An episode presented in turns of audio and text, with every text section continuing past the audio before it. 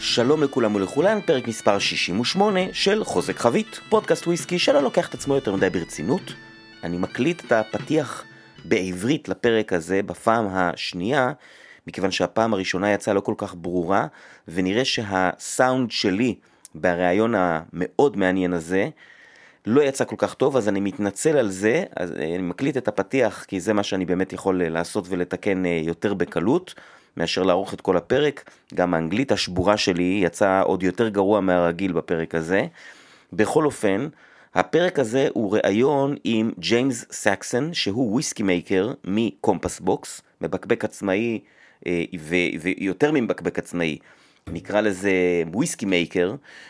מאוד מוערך בארץ, החיבה שלי אליהם היא משהו שהוא ידוע, אני התארחתי שם באיזשהו, איזושהי חוויה שנקראת The Circle בשנת 2019, והיה לי פשוט שבוע באמת מדהים, אחד מהשבועות הטובים ביותר בחיים שלי. אני חושב שדיברתי על זה כבר בכמה פרקים, ואם לא, אז אפשר לתקן אותי. בכל אופן, זה פרק סופר מעניין, ואני רוצה לתת לכם, אם אני כבר מקליט את ה... פתיח מחדש, לתת לכם אה, איזשהו טיפ. יש כאן כל מיני פנינים חבויות שג'יימס מציין, ואת רובן הוא מציין בצורה די אגבית, ואם תתמקדו, אתם תלקטו כמה אה, פרטי מידע שבעיניי הם מאוד מעניינים, גם על התעשייה בכלל, גם על קומפס בוקס כיצרן וויסקי, וגם עליו כבן אדם, בעיקר אני חושב על התעשייה ועל קומפס בוקס כיצרן וויסקי, וזה היה לי עונג גדול לארח את ג'יימס סקסון, אני ממש ממש מודה לו, ויאללה, בואו נתחיל עם הפרק, אני עובר לאנגלית. Hello everyone, welcome to episode number 68 of Cask Strength, a whiskey podcast that doesn't take itself too seriously. And today I'm honored and privileged to have James from Compass Box, uh, who is a whiskey maker, uh, something we're all dreaming about. And for him, it's just everyday life. Uh, so, hello, James. Welcome on board. Hello, Omer. Thank you so much for inviting me on, and it is a pleasure to be talking to you and uh, and your listeners. Thank you so much. Um, I, I, guess uh, we will all be very uh, happy to uh, start by hearing about you, where were you were born, and where do you live. Yeah, my story with whiskey was um, I guess it was a lot of just in the background and then things sped up very, very fast. So my mother is the whiskey drinker in our family. We've always been really into food and drink and, and, and eating out and, and sort of really tasty things. My mum trains as a chef as well. So I've always sort of been I've always been blending unconsciously, like, you know, for mm. for sort of special dinners or, you know, we're roasting a chicken, for example, you know, here in the UK, we love our stuffing, um, herbs, uh-huh. spices, um, breadcrumbs, all that sort of stuff. So I'd be in charge of the stuffing. I'd also be in charge of doing the dressings for salads. Mm-hmm. So from a very early age, I was sort of getting to grips with balance and, you know, well, this needs something. What is it? And just raiding the pantry, trying to find that that right thing. So, um, as I say, my mum, I'd be aware of her drinking whiskey um, while cooking, or you know, just uh, after a long day. And uh, it wasn't until I was, you know, in my late teens that I um, went around a distillery. It was the, the Glenlivet distillery in, in Speyside, gorgeous October day. And I really just became enchanted by the process of making single malt Scotch whiskey. And then you learn a bit more about the history. And I'm, I'm quite a, an academic guy. I like to read books. And so doing all the research, understanding the history of it, where some of these great brands started from and ultimately you know these these very basic ingredients of cereals water and yeast and you know a bit of wood and some time and obviously a lot of ingenuity and skill you know you can create something with so many different flavors and, and textures and um yeah from from yeah the age when it was technically over here in, in the UK you know you, you you shouldn't be starting this sort of thing until you're 18 I was just slightly ahead of that but uh, as I say I think that helped me get to help me get a foot in the door a little bit later on. Had a bit of a head start on some of my peers. So you were born in London So no, I'm actually I live in London now. Um, have done um, since 2020, but I was originally from uh, the northeast of England. So um, Newcastle is probably the the nearest local city on the English side, mm. but I was pretty much equal distance between Newcastle and Edinburgh. So that gives you some idea of, of just how far up England I was, nearly mm. in Scotland. Um, so yeah, I spent the first let's say uh, 18 19 years of my life in uh, in northumberland. Then i moved to st andrews in scotland for university and from there i uh, i came quite close to uh, to your part of the world. I was in uh, the middle east for two years the gulf in particular. So living out of the uae for a couple of years um, and then yeah came back to the uk okay so your when you worked in the uae was it in the whiskey industry Yes, so that was my first job out of university. I ran the Whiskey Society at St Andrews, um, uh, along with a few other people, of course. Um, we'd be inviting brands all the time, and that's actually where I first met John face to face. The the Compass Box tasting at uh, the Quaich Society, as our uh, club was called, was a famous one, and um, so 2011 spring of, uh, we managed to get John to come along. Um, and so, yeah, off the back of university, uh, Chivas Brothers were doing a graduate program, placing people um, straight out of university in, in, different markets around the world to spread the story about their brands and uh, and you know train bartenders. Um, and I'm sure with with your background, you know that training is is you know a really useful tool. Um, especially for people who've just joined the, the, the scene, for example. So again, taking people through the the basics of what Scotch whiskey was, touching a little bit on cocktails and its mixability, but really sort of driving home the message around, you know, this is Scotland and these are all the different styles that that it produces. And um, a lot of my training was actually just trying to um, you know educate folk on, especially in the trade, about okay, this is you know Chivas Regal, for example, which doesn't have a lot, if any, peated presence.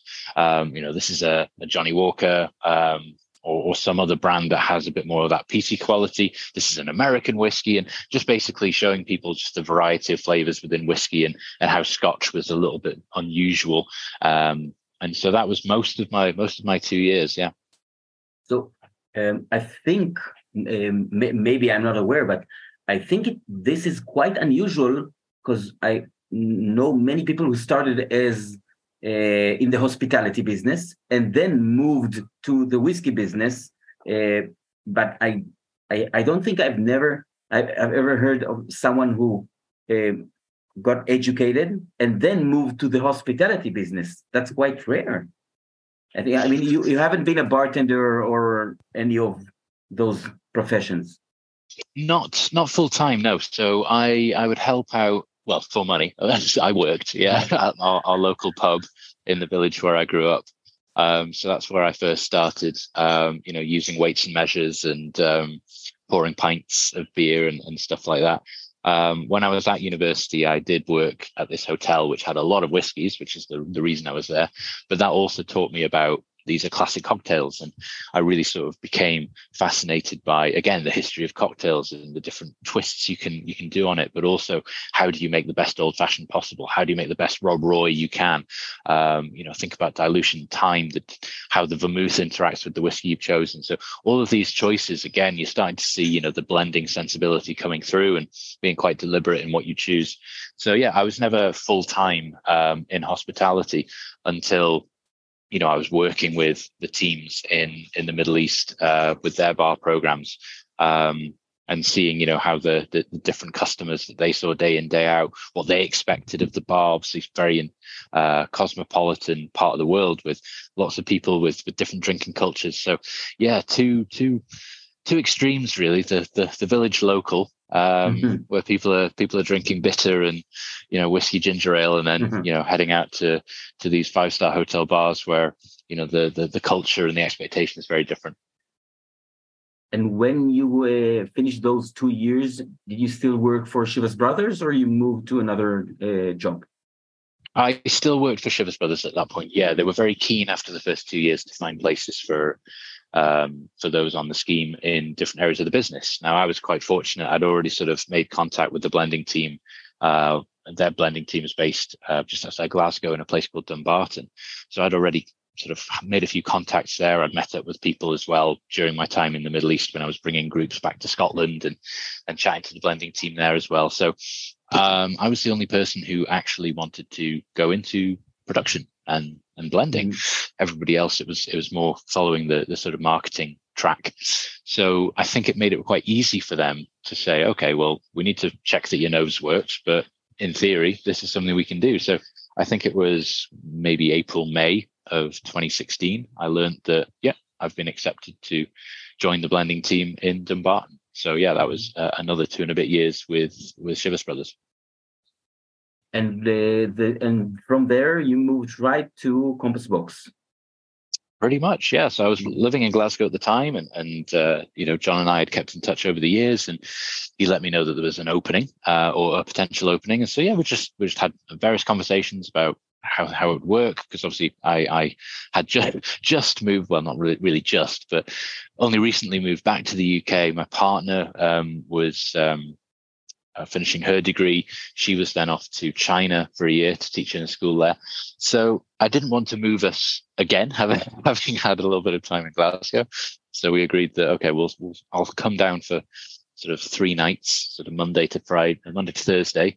Um, head back up on the Thursday, do some work from home um, before it was essential um, on mm-hmm. the on the Friday. So that was my rhythm for uh, just over a year until obviously the pandemic really hit and then after that it was like i think we we just need to move down to london. It's the it's the only option. But yeah started with compass box in january 2019 and, uh, and that really was you know a dream come true. It was a, a, brand as i say that i'd followed since university days.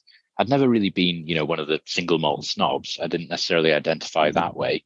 But blending was something i was curious about but nobody had really sort of you know broken the the, the mold in a way that really sort of caught my attention until obviously you you you listen to John talking about his journey with Compass Box and why he started it and and the sort of mission that that we I can now say we uh, are on and um, that really did sort of flip a switch for me. So I was a, a, big Compass Box supporter since that tasting in 2011. So to to join the team um, as a as a whiskey maker was was really really special. Um, and so yeah, it was worth worth all of the all of the hours on trains mm. and uh, nights in Airbnbs and stuff um, to to get that first year under my belt. And then, as I say, yeah, moving down to London became the only sensible option. And were you the first whiskey maker uh, uh besides John, of course? Because I remember there was also Jill when I uh, visited you right? Yes. So, uh, so the, the history of sort of whiskey making with Compass Box, um, you have John, and John sort of you know the the thread right throughout. So uh, to this day, you know, John and I will will taste through core products, um, the next vatting as we call it. Um, bringing all the different casks together to, to the recipe we choose and then that will be what we bottle going forward so we, we taste all of those options together all of the limited editions that we that we do um, and so that is our our routine. Um, but yeah, there's been whiskey makers before me. You mentioned Jill. Um, Jill Jill has, has uh, you know, uh, moved on to, to pastures new since since 2019. Um, we had Greg before that. So Greg now is with Dalmore uh, Whyte Mackay. Um, so yeah, there's been a lot of people who have um, helped shape you know what whiskey making at Compass Box means. And how different is the working for for a brand like Compass Box uh, uh, as opposed to working for a big monster like Chivas Regal?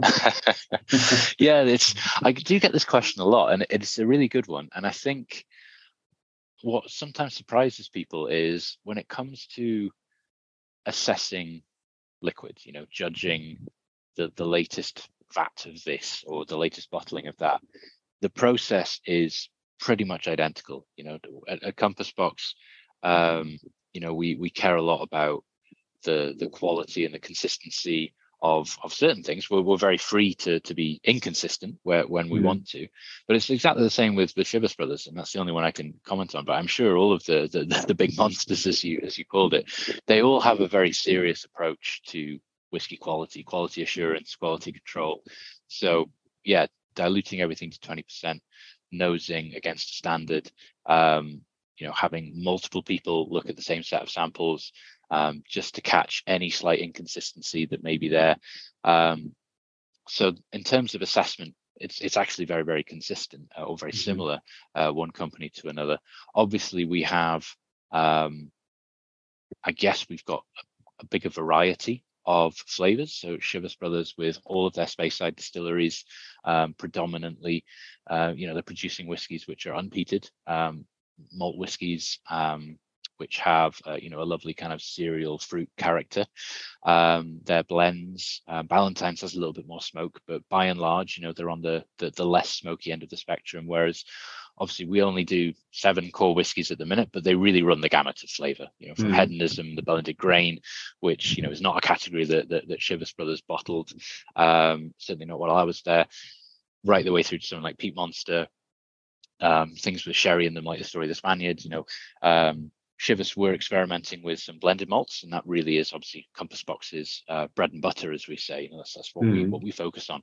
So eh, I was nosing a lot more uh, blended Scotch um, at, at Chivas Brothers, um, but yeah, we we also at Compass Box have uh, a real commitment to, uh, excuse me, to trying out different uh, different woods. Um, and really sort of helping to, to tell the story of of blending. So my role at Chivas was very focused. Um, it was very much, you know, quality control in the in the lab, looking after some small product runs that we might do for, for different markets around the world.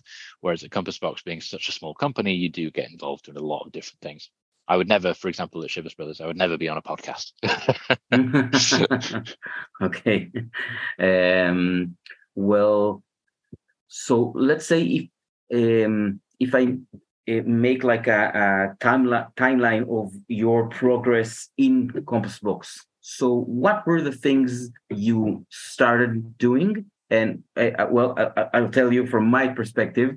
Uh, when I bought a bottle of the Peat Monster Arcana, and uh, downloaded the, um, the the fact sheet of uh, all the you know what's in the blend and type of casks, etc. And and then I saw your name as the whiskey maker, and and then I knew okay, something happened. Okay, something happened for you, and also something happened for the company because I I didn't remember seeing anyone signed as the whiskey maker on a bottle. Maybe I didn't. Uh, uh, pay attention or, or anything, but um, I, I guess you had to make some progress in the company. Uh, let's say even um, uh, in the way that John sees you uh, to to get to this point that you are signed on a bottle and not Mm. helping make another batch of something. So Yeah. please share. Yeah, I had a, a brief when I joined of working on limited editions, uh, but certainly in the first few months, you know, there's a really intense period of training so that everybody, um, you know, could effectively get on the same page as far as their palates were concerned. So, you know, John has a particular, um, you know, way of tasting spirits and, and, and a, he has certain things in his mind that he's looking for. And so initially it was understanding, you know, what are John's criteria, but actually uh, took not very long to realize that we, we kind of see spirits the same way. So things that he finds delicious, um, you know, I do as well. And and so we might have some disagreements about certain parcels. And, and it's a it's a funny one when it comes to like no name three, for example. There was one component in there that, you know, John gradually got on board with, whereas I was, you know, a big fan straight away. But Oh, can I large, we guess? do- Can I guess? Is it the Mortlach? Uh, no, no. So we had used Mortlach uh, quite a few times before. It was the Bowmore. Oh, uh, the really? Bowmore that we that supported the um, the Laphroaig. Yeah. So um, that was probably one of the only ones I can think of where you know we had a slightly different preference, Mm. but we still agreed that the whiskey that came together at the end was was definitely you know what Mm. what Compass Box should be releasing. So yeah, I, I started off. uh, as, so, sorry for interrupting. I just have to say this is first of all, it's a fantastic whiskey, and I re- recently, I think about three or four months ago, uh, I you know I run a local uh, whiskey club, and there's a tasting every month on one distillery, and we had a, a Laphroaig tasting with eight different Laphroaigs, um, or should I say seven Laphroaigs and one no name three. So most people didn't recognize that it wasn't uh, uh, only Laphroaig, and there were, I think, two. There were four Cairdeas um, uh, expressions, and one or two were a lot more different than all the rest. So it really feels like a very, very complex Laphroaig. Yeah, it definitely is a uh, a really good example of the blender's art. You know, taking something really distinctive and uh, doing something a little bit more unusual with it. So the the the question around, you know, how did yeah. things sort of develop? So there was a general feeling for a little while that we wanted to adapt how um, how our back labels read, and so that started um, really, I guess, late 2018, early into 2019, where you can turn a limited edition over, see the recipe breakdown. Um, but we also wanted to give a few more details, like, yeah, this is the lead whiskey maker. So um, it's possible to to look through some of the fact sheets you mentioned going on the website you know we're, we're very transparent we want people to to go and and learn a little bit more about the the, the whiskies that we've made and um, you can find the lead whiskey maker on there but not always the bottle. But we decided mm. that it's a really really nice extra detail and, and it gives people i guess a, a feeling for you know just we are a really small team and there are there are lots of people that obviously come together to to make these whiskies.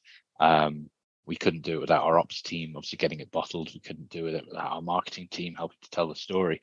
Um, but yeah the lead whiskey maker in general is who sort of drove that project from a from an idea perspective through the recipe development who was the person in charge deciding you know do we do we go do we go left or do we go right at this point and because that's really really important when when john and i are tasting through prototypes as we call them uh, little pilot blends that um, that could you know be the recipe we want uh, we'll taste and we'll try and figure out what's it missing, what's what's not quite coming through there. And so you could take the same whiskey, taste it with a bunch of different people, and you could have wildly different perspectives on on what we should do.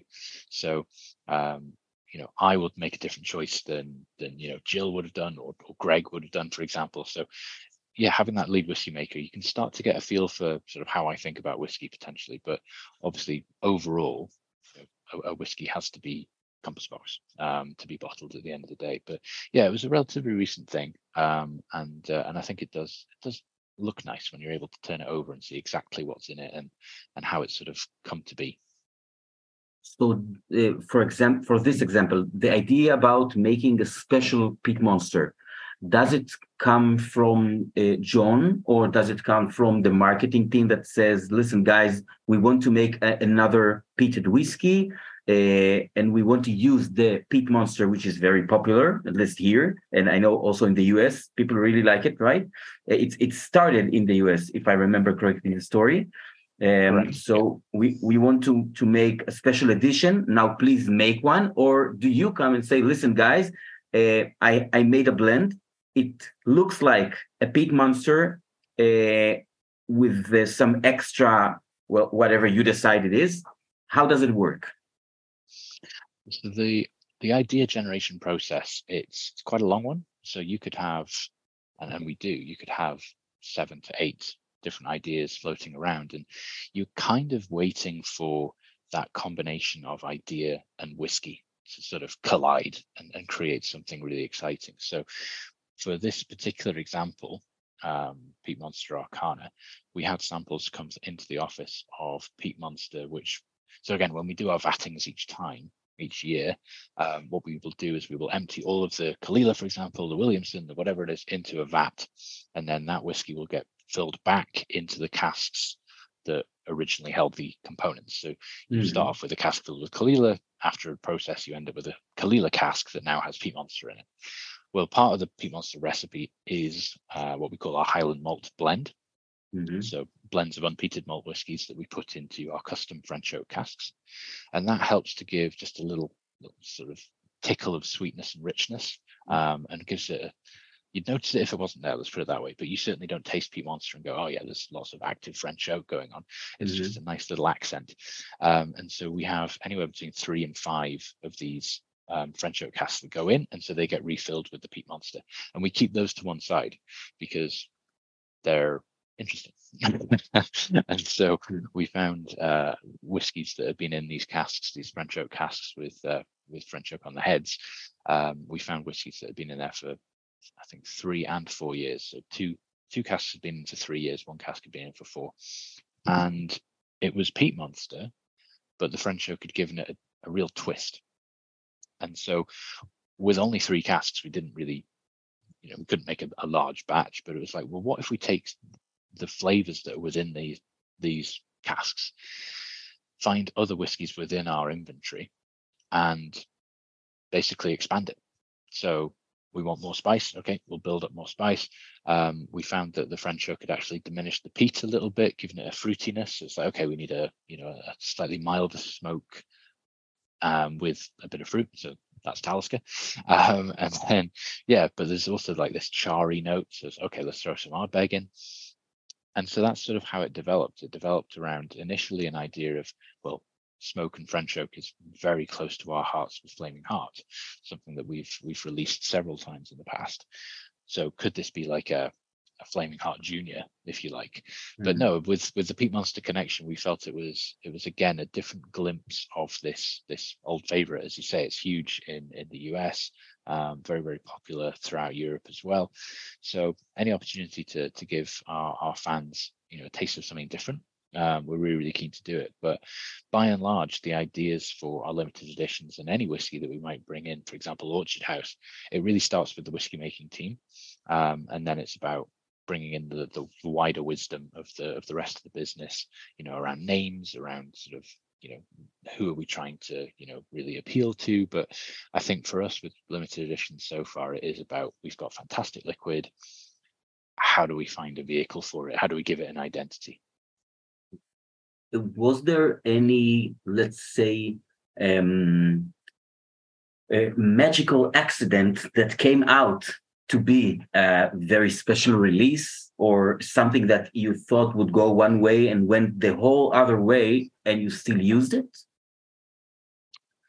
You mean in terms of, like I said, with those French oak casks, something that we put yeah, away? For, for example, some something yeah. you you didn't think about and then tasted and said, "Ah, wow, this is not what I meant it to be," or it's a really good question. I think by and large, our our experiments have kind of they've taken us to the realm we were hoping for, and there might just be a, a slightly extra accent. I mean, there was one one really good example though. We we did a whiskey for um, a steakhouse in Florida called Bern's, mm. and this was launched in twenty, I believe it was twenty nineteen, and it was whiskies that had been brought together and put into a ex Madeira cask. And the cask had actually been supplied by Bern's themselves. So they had taken the cask from Madeira, they'd bottled the Madeira themselves, and then they'd sent the cask to Scotland for us to fill with it. So it was a really fun little, you know, exchange um, across the Atlantic.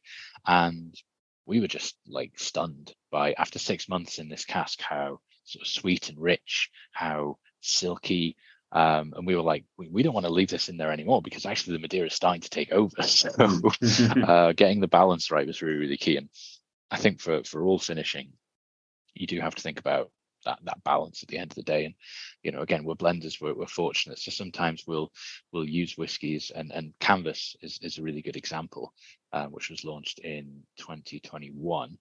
Um, Canvas used whiskies that we had put into uh, orange wine casks from Spain. So not orange wine, trendy sommelier, you know, skin contact, but actual, you know, grape must that's had orange peel added to it and then fortified.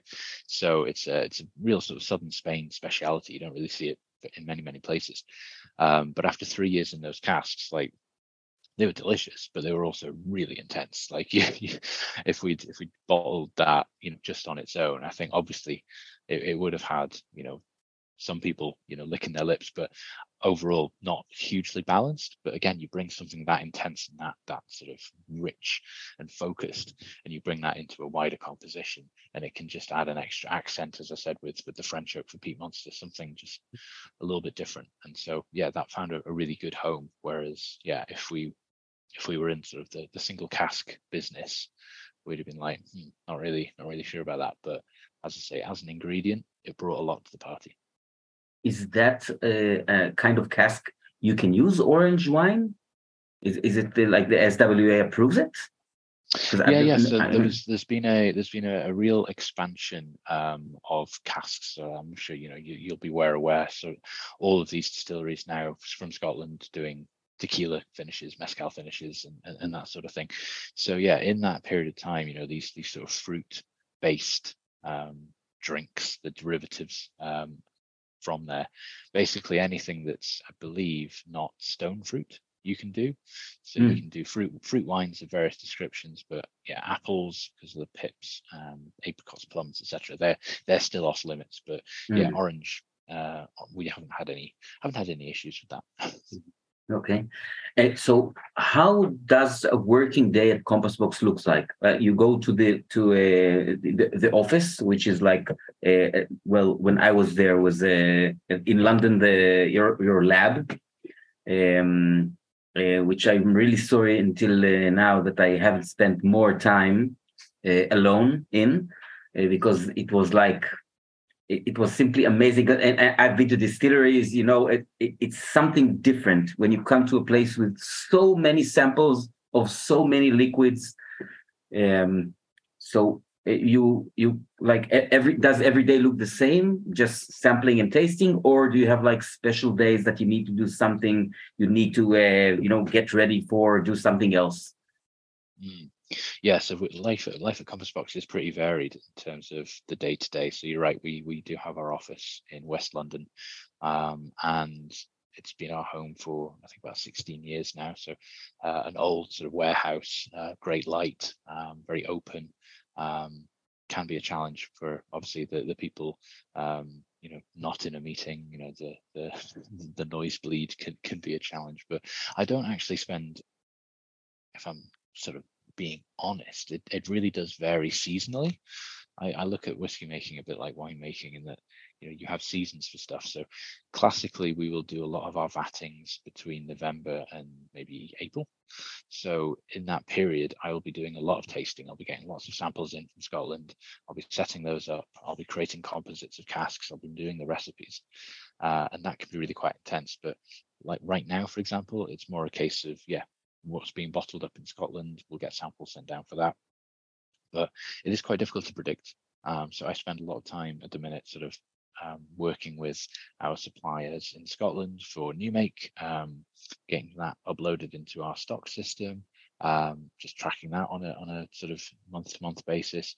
As I say, we're a small team, so um, I'm, I'm, always in contact with you know our finance guys, our ops teams. We're we're in contact a lot with with marketing as well. So yeah, there's there's a lot of different ways that the the whiskey makers in, in Compass Box have to um, just yeah balance the day to day and and and make sure that the uh, you know we're we're communicating clearly as clearly as we can what the, the, new product might be so it really is very varied but yeah i i get in check the emails um, maybe there'll be some line samples I need to deal with. Um, nice big cup of tea, and then uh, and then see where the rest of the day takes me. Do you get to uh, go abroad and visit uh, like uh, big uh, markets uh, and host tastings, or is that only a part of the marketing team?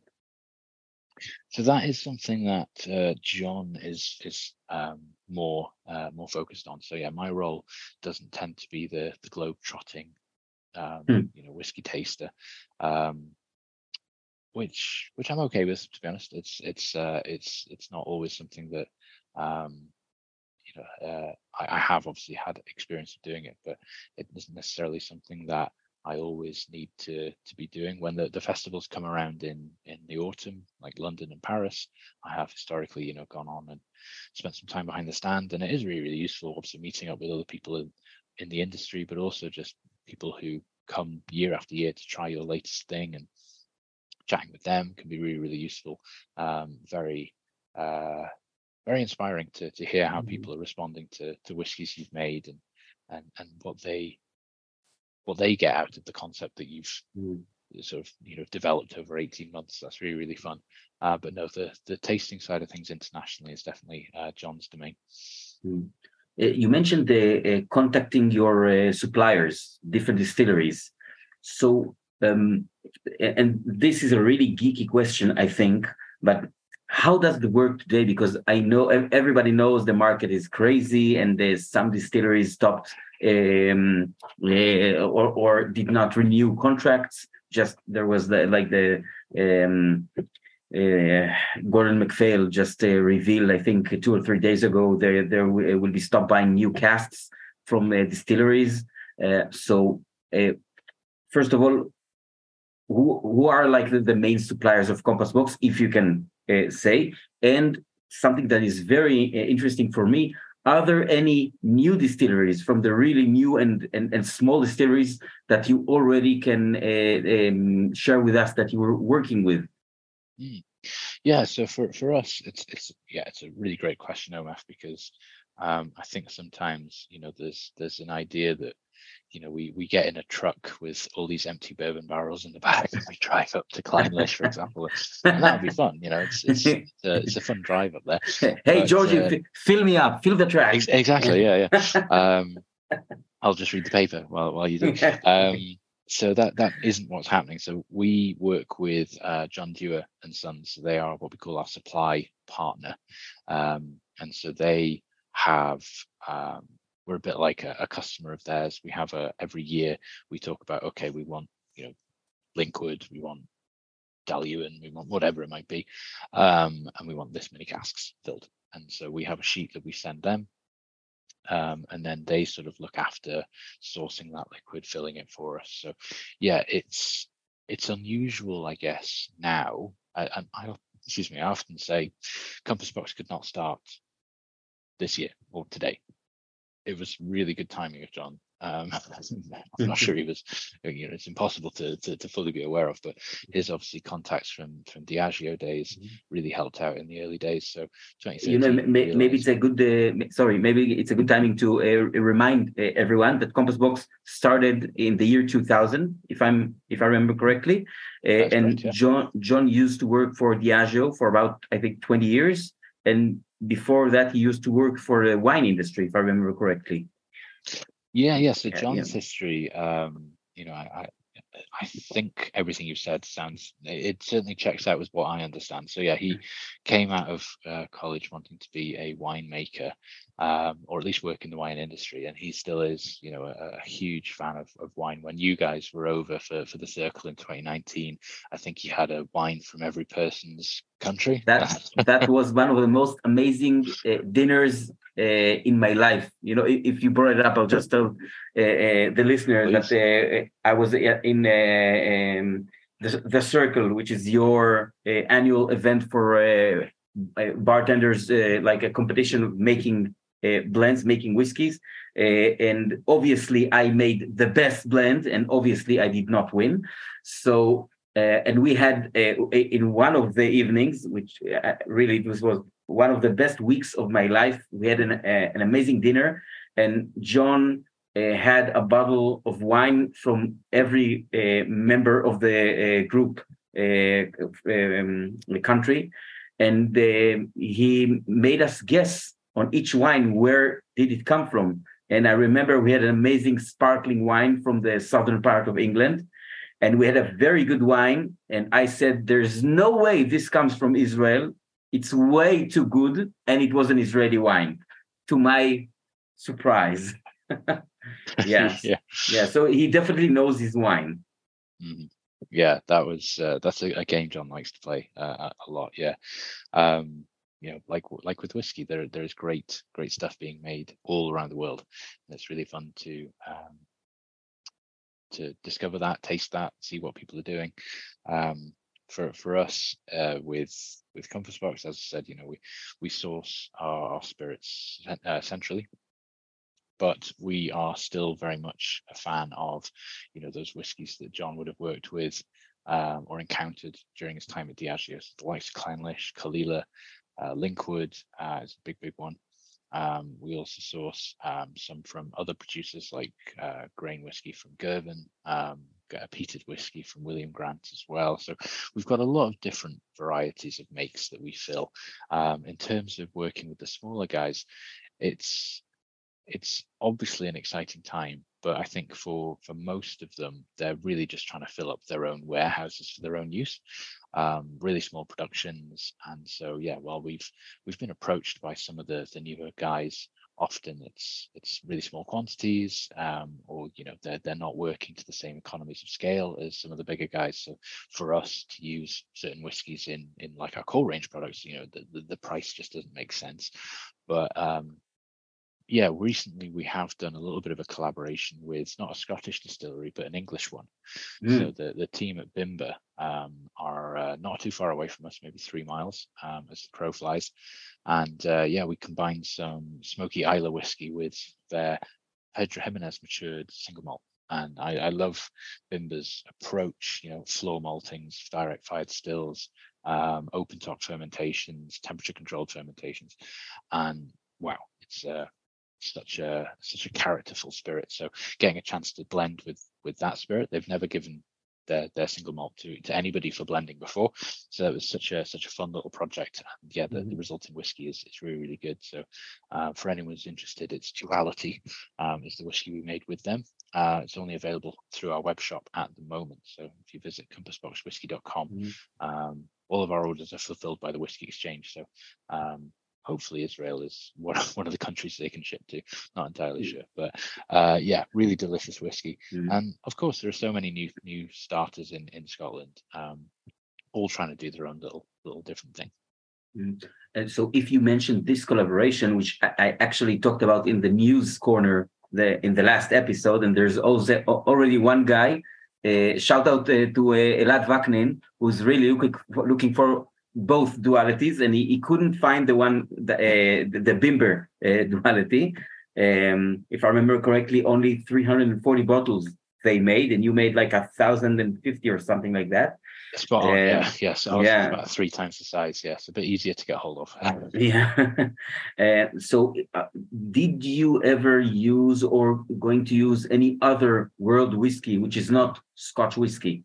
Like Indian whiskey, Taiwanese, eh, Irish, I don't know.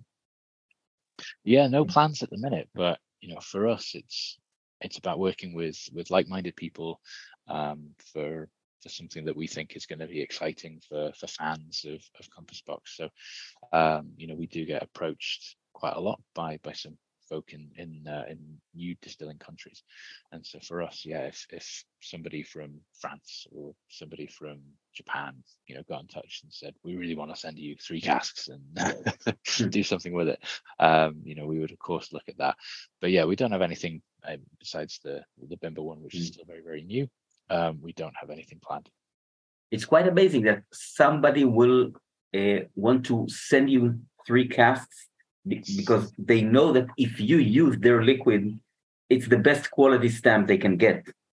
So to make people know their their liquid through your work. Yeah, really, really kind of you to say. Yeah, I think for us, it's you know, it's it's that distinctiveness. Scotland has so many distilleries, and you know, certainly from a malt perspective, you know, you can play tunes with casks and and kind of get yourself wherever you you want. But there are certain styles of of single malt, as I say, the the Bimber guys with their with their production ethos. Um, I'd say it really did have a a character unlike anything I was tasting from Scotland, or, or, or even you know I've, I've, not tasted all of the English uh, makes by any means, but of the ones I had done, you know, it really had a, a slight point of difference. Um, so yeah, rye whiskies, you know, from from the from Germany, from the Nordics, for example, really really interesting, different stuff that you know isn't being made in the same way in in Scotland. So um, yeah, we we we always want to look at things as blending components, and mm-hmm. if it mm. adds something to a new blend and has a great story to tell, um, then obviously that's going to be of interest. Um, but yes, I'm not suggesting people are just sending sending casks randomly to, to the office. It's not like not like uh, you know junk mail, uh, which is a shame. I could always move one cask of Um, another question about the uh, blending. There are, I, I, think, as, as far as I know, the uh, the company, it it looks like there are like uh, uh three um, uh, alcohol levels or three th strength levels you use: the 43, 46, the 48.9, and the stronger ones, which are cask strength or close to cask strength. So, is the 48.9 point what, what's unique about it? I mean, why choose this over 46? It, it doesn't seem like a, a, a very big uh, difference. I know it is, but how come this is your uh, magic uh, number? Mm. We we have uh, had to field this question a lot, and, and I always have to go back to John to to sort of try and remind myself um, what's going on here because yeah, it's such a random number. But effectively, John's belief is unless a whiskey is you know either in a, a, great cask or it has spent a lot of time in cask, cask strength is just too kind of aggressive really for for the kind of whiskies that we want to make and we want to drink. So something between about 46 and 50 over the years, John has really identified as a sweet spot. And then, you know, we I've used their name quite a few times already, but Talisker is a great example. So they're bottled at 45.8. Mm. And John really quite liked that 0.8 is like what, what's what's going on here you know there's, there's no rationale behind it um, so the 48.9 it, it really is kind of whimsical it's it's both whimsical and i should say it's you know purposeful because as i say we really do think that that somewhere between 48 and 50 it's a really good balance of you know intensity but also drinkability so if you look at most of our bespoke whiskies they're 49 um, for that very reason. It's just a really great drinking strength and, and really rewards people who you know maybe do want to add a bit of water or at least you know um, have a little bit more power going on in their glass. Um, so yeah, the 48.9, it's it's it's a great combination of, as I say, whimsy and, and purposefulness. And then mm. yeah, the 43, the 46, it really does depend on what do we feel the whiskey is best at coming out of the bottle. And, and we think as whiskey makers, that's one of our value adds you know, I, I, know there are some people, um, and they, they get in touch with us, so we know they're out there. But there are some people who, you know, it needs to be cask strength because I want to do the dilution, and that's that's fine. And maybe you're not needing to to buy a compass box. There are plenty of cask strength whiskies out there. As I say, for John and certainly for me too, there are very few whiskies that are at their best at cask strength, in, in my opinion. Mm. And so I really value those producers who've taken the time to say, okay, yeah, this could have been bottled at 61, but actually it, you're only going to start to get into fun times at 55, 56. So I'm going to reduce it to 55 to 56. I have no problem with that whatsoever.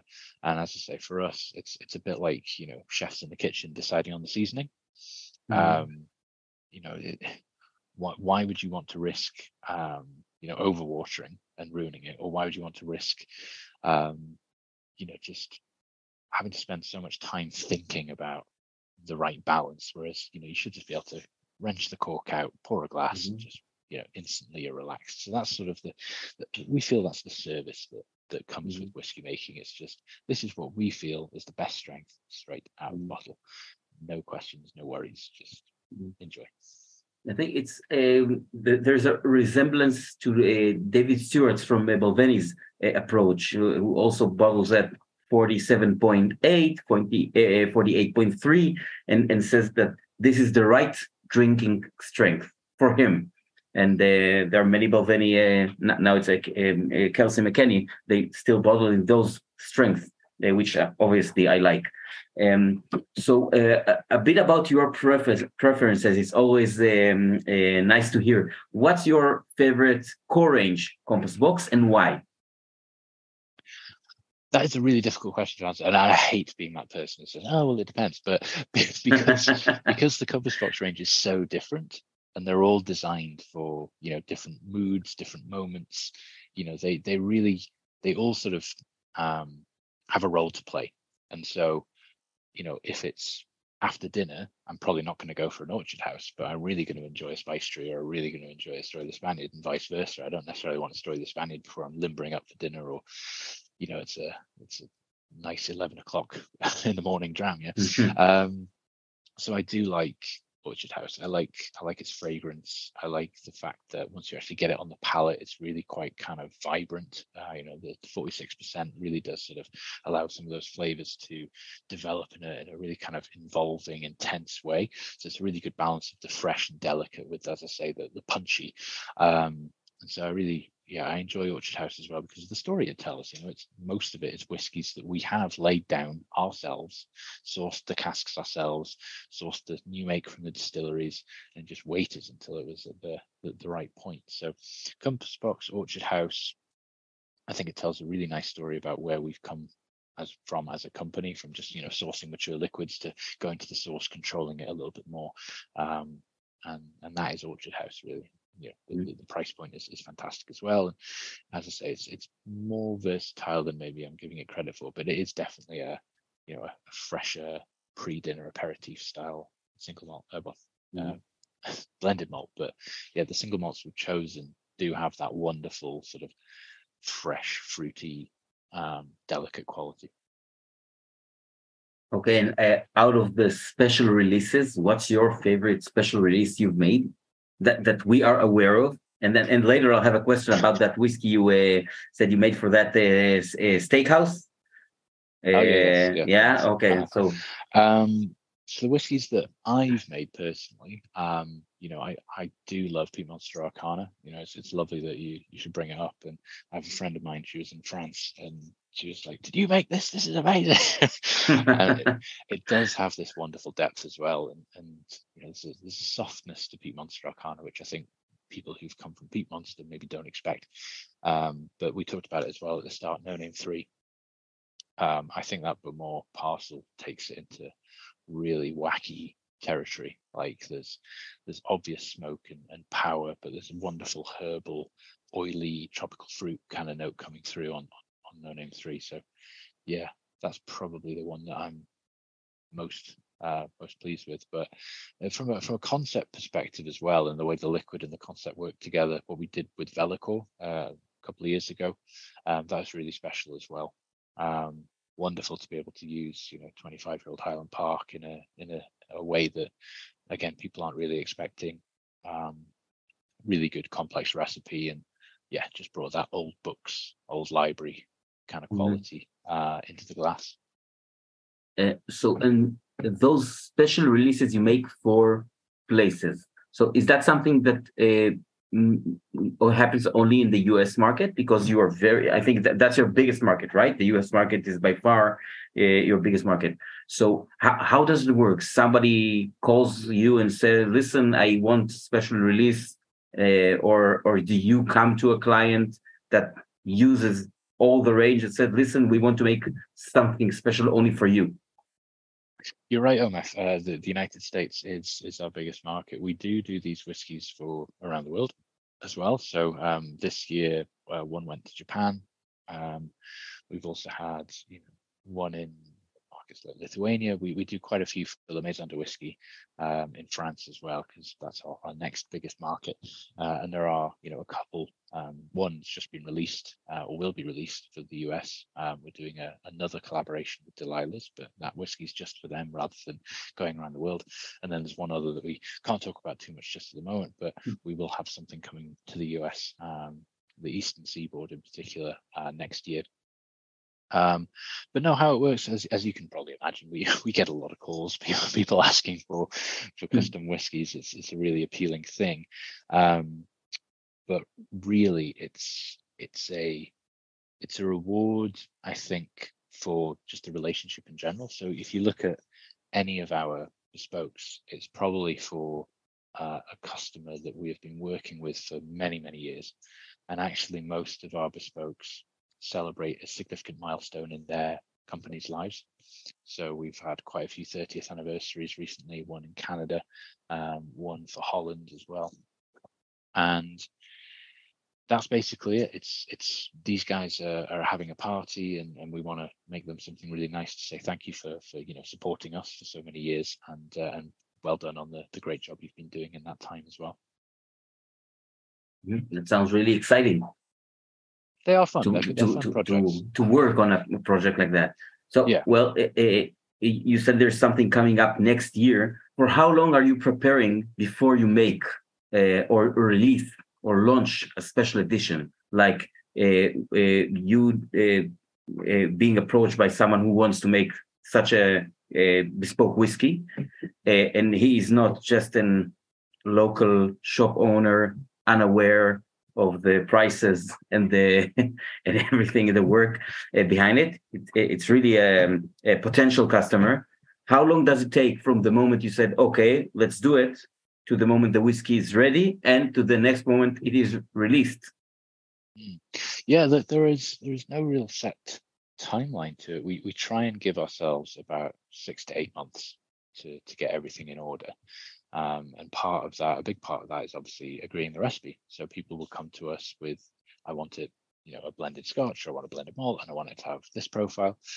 And so it's really, you know, my job to to find stocks within our inventory that will fit the bill. Um, that can happen in a day. Um, you know, you, you can play mm-hmm. around, have four or five different versions, and and settle on something you really like, sometimes there has to be a bit more back and forth, and uh, and obviously that can can take a bit of time. But once we've agreed a recipe, then we can agree a launch date and uh, and work from there. Fortunately, as I say, because a lot of these um, particular uh, bespokes, as we call them, are for anniversaries, and, and it's you know distributors or it's retail stores they're kind of celebrating that for the whole year so you, have got mm-hmm. a bit of flex uh, in that ah, okay uh, which does help but yeah we, we like to give ourselves sort of from agreeing it putting it into our plans so that so that we you know are organized about six to eight months so. mm-hmm. and okay uh, so um uh, other than uh, compass box what are your favorite uh, whiskies, uh, distilleries, uh, indie bottlers, Mm. Yeah, I I, um, I have a, a long-standing, you know, uh, love and appreciation for Adelphi. Um, so they were uh, the very first company that did a tasting that I attended at, at the the university whiskey club and um, run by some really great people. Um, you know, on that night it was Antonia, but you know, uh, Alex, uh, cross paths with Alex many times. Connell on the on the, the sales director side and Blender now. Connell does many many things. Uh, I just think you know Adelphi are a really really wonderful company, and obviously Ardnamurchan now with with their own single malt. And uh, yeah, I love trying Ardnamurchan. I was you know, very very keen to to try the first release and um, follow that journey. I think it's such a special time in whiskey if you if you find somebody that makes whiskey in in you know in your to your preference, I should say, just seeing how that spirit evolves is is really really special. Mm. Um, mm. So yeah, I picked up. Uh, I used to be part of the Scotch Malt Whisky Society. I picked up one of their bottlings of Ardnamurchan um, a few months back. So um, looking forward to trying that when the weather's a bit more appropriate uh, mm-hmm. in the in the autumn winter. Um, but yeah, Phil and Simon Thompson up at Dornoch, um, they're mm. doing a, an amazing job as well. So myself and John uh, went up to to see to see the team uh, last November, and yeah, just such a such a special project there. Really trying to push the you know the the heavy waxy brewers yeast, all that sort of stuff. So it's fascinating to see what they're doing, and um, and they're another you know company who is very much for the whiskey drinker and and that's such a, such a good thing to see. Really trying to make sure that obviously their own Dornoch expressions get get drunk by by people, and uh, and their independent bottlings are you know very very keenly priced. Um, so yeah, I, I think I think between Adelphi and, and and Thompson Brothers, you know, you've got some some really great stuff going on there. Mm-hmm. And uh, uh, well, going back to your work, what is your favorite distillery or uh, distilleries and also uh, cask types you you like to work with like what's what's your go-to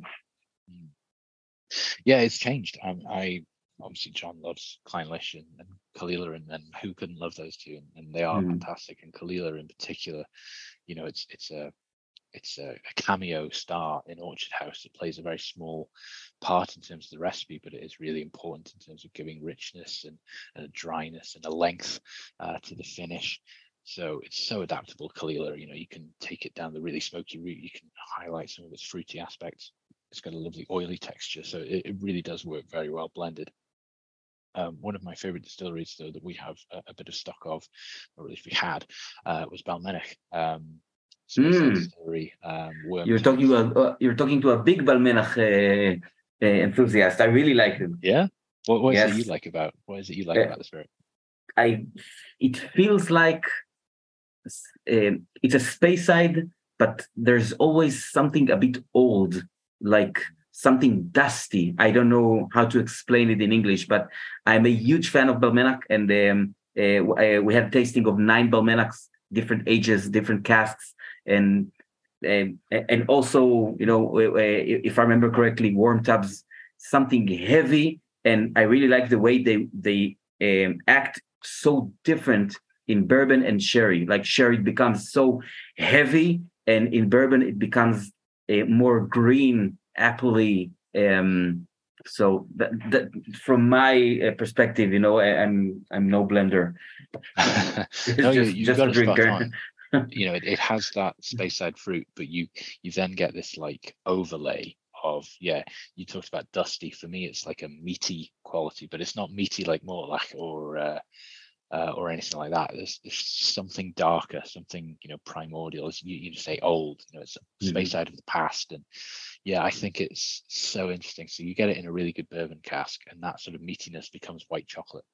Uh, and then yeah as you say you know Balmenach and sherry is it's not something we we see a lot. But yeah you do get some of that more kind of rich red apple, cherry, chocolate kind of thing going on. We put some Balmenach into dessert wine casks last year and um, mm. Sauterne, Marsala, and Madeira. And we're using those casks in uh, our upcoming release for, for, the, the autumn this year called Art and Decadence. Um, mm. So, yeah, look out for that if you're a, a fan. and that, would that be a, a U, the US uh, release or a, a general Global. release? global, global release. That should be wherever Compass Box is normally available. That, okay, that okay. So uh, to my listeners, uh, remember where where you heard it for the first time. Okay. Yeah, unfortunately, wonderful. yeah, we, we, we can't launch whiskies anymore because of the TTB database in the US. You know, um, mm-hmm. we have to get a, a, label sent to them for approval, and that then gets put on a publicly accessible database, and so whiskey enthusiasts can can search yeah. that. So, gone are the days when you can surprise anybody. But um, yeah, the the details have been out for a while, but it's just fun to talk about art and decadence, even though it's not been it's not even been bottled yet. But that's that's hopefully coming next week. Okay, next week. Okay, so uh, yes, I'll start refreshing the whiskey exchange from now. good thinking. Good thinking. okay, so um, James, I uh, took a bit more of your time than I uh, uh, uh promised. So, um, uh, any final words you can share with us for like a few, let's say, one or two tips for people who just started drinking whiskey and they're you know looking their way around and they they're hearing from people that cask strength is the only and best thing and so if you can, give us like a um, a tip for someone who just started their journey or not just started but he's doing his third or fourth step what can he look for uh, with compass box or uh, with any whiskey that would make him make his life better mm. i I have some very sort of simple advice, I think, especially for, for the new drinker. And, and obviously in these these days of social media, as you, you mentioned cask strength, you know, so it's a really good uh, example of you know a certain orthodoxy and this is this is sort of how it is and more is more and extreme extreme and i think for me for for new people it's trying their whiskey in as many different ways as they can and and it's something that that um, you know from, from my time at Chivas Brothers I, I, really appreciated. If you can, put your bottle of whiskey in the freezer, and then um, take it out, pour three glasses, um, and just see how things change as it warms up. So try it, you know, neat but really really cold have a go when it comes to um, you know just before room temperature, and then also try it with water, different levels of water as well. And, and obviously, you know, if it is cask strength, you'll see a lot of things start to unfold. And in the in that time with that attention, you can really start to see what works for you as, as a whiskey drinker. As, as I say, mm. I, I also had the, the period of time where it needs to be cask strength, but as I say, so so many whiskies don't actually show their true selves until they've had a little bit of reduction because that alcohol is is a is a mask in a lot of ways for, for what's going on. So that's why at Chivas, you know, we've diluted to 20% because then the alcohol is not sort of tricking you. You can really see the character of the whiskey that's there. Mm-hmm. Um, you know, with without sort of adornment or or impediment. So yeah, try it in as many different ways as you can. And the great thing about, you know, putting the bottle in the freezer, once that's back on your shelf for two hours, it's back to normal. You know, there's, there's no mm-hmm. issue at all. So you've bought the bottle, experiment, just just have a go. Great tip. Thank you so much. I, I actually I've never never done this. And the uh, the minute we're done, I'm going to put one or two bottles in the freezer and, and uh, see how the evening goes. Until not, not lie, you have yeah. to. Yeah. I, yeah, you have to put yourself in the freezer. Yes. yes. Yeah. Okay. And then for, James, for people who are a bit more experienced, um, I think it's it's similar advice. Really, it's you you should be really surprised by how a bottle changes over its life, and especially these days with all the choice we have, it can be so tempting to almost every day you could be buying three or four bottles and opening them, tasting them, and and we often get lost in the, the search and we don't always necessarily know how to really look at what we have in front of us. And so one thing I try and do is I try and limit the amount of bottles I have open. But when I am pouring a dram and if I am willing to think about it, because sometimes you just want to pour it, just enjoy the, the the the sipping experience. But if you can, take some time to really think about the nose, you know, go in two or three times, maybe write some notes or, or at least just think about the kind of shape of the whiskey. You know that, that might not necessarily make sense but you know how how heavy is it? How wide is the, the aroma spectrum? Think about how it feels on the palate. And you'd be amazed by how many experiences you can have from the same bottle and you know suddenly you don't necessarily need to have 30 open bottles so that's fun mm. as well but there are always things you can learn from your existing collection if you just pay a little bit more attention mm-hmm this I really agree with about this one, and um, I always say that uh, when you open a new bottle, it, it, a new bottle just been opened is like a friend who came to a bar like 30 minutes late. Everybody already had two pints, and he yeah. needs he needs a moment to you know to settle down and get in line with everyone else. So uh, uh, the first pour just wait a minute. Oh, the, the cat is uh, really agreeing with me. I don't know if you hear the cat. My, my cat is uh, in the background. No, okay. So oh, every every listener of the podcast heard the cat. Um, so you know, uh, making the first pour, waiting a minute, letting the whiskey settle down, and then returning to it and see what's going on all through the weeks or months or maybe years it's open. Yes. So James, thank you so much for your time. It was a great session, and uh, we learned uh, a lot. Uh, uh, there are a few things you said, like you know, in a half a sentence that um, you know, for example, a Compass Box having a peated malt from William Grant and Sons is something I wrote down to myself. Okay, we'll look. We'll be looking for it, and um, I guess it will take some time until we see something with it. But um, that was very interesting. Uh, thank you for your uh, knowledge and uh, for uh, sharing everything. And uh, well, I hope to see you in Israel someday. Um, once they, they let you out of the lab and yeah, give me my passport back. Yeah, uh, thank you for for inviting me on, OF. It's been a, a, really lovely chat, and yeah, hopefully I can I can make it to to see you and, and the bar in, in Tel Aviv. Uh, thank you so much. And you know, um, I have to say, uh, the, the, last time I met you was in, the circle uh, 2019, and uh, yeah, and, and, seeing how Compass Box uh, uh, continue to work, advance, make more and more great whiskey. You know, expand the core range, have special releases. Um, you know, I'm I'm a big fan, and also a big fan of the team. You know, when I came back from the circle, I, I told all my friends and my employees that, okay, the whiskey is great. That was no surprise, but the team was great. And, uh, and I told my employees that uh, the I think the most important thing I learned from this experience with you guys was that I wish uh, that one day my employees will, will look at me and talk about me the way all you guys talk about John. Uh, and I'm not quite there yet, but it's uh, maybe maybe getting a bit farther. But uh, it's it's a, a, big inspiration. The whole company, the whiskey, and the team. So thank you for everything you do. Oh, our, our pleasure. Thanks so much. I really appreciate those, those kind words. Thank you. Thank you so much, and uh, now I'll move back to Hebrew with your permission. Uh, חברים, תודה רבה לג'יימס מקומפס בוקס, שהוא, uh, כמו ששמעתם, וויסקי מייקר שחתום על פיט מאסטר ארקנה, ועל עוד uh, כמה וכמה בקבוקים נהדרים. Uh, היה לי עונג גדול לבלות איתו ערב שלם של uh, שתייה באותה תחרות שנקראת The Circle, המעגל 2019, ואני uh, ממש שמח שהוא יתארח פה, אז תודה רבה לכולם. Thank you, James. Thank you so much, and uh, goodbye, everyone.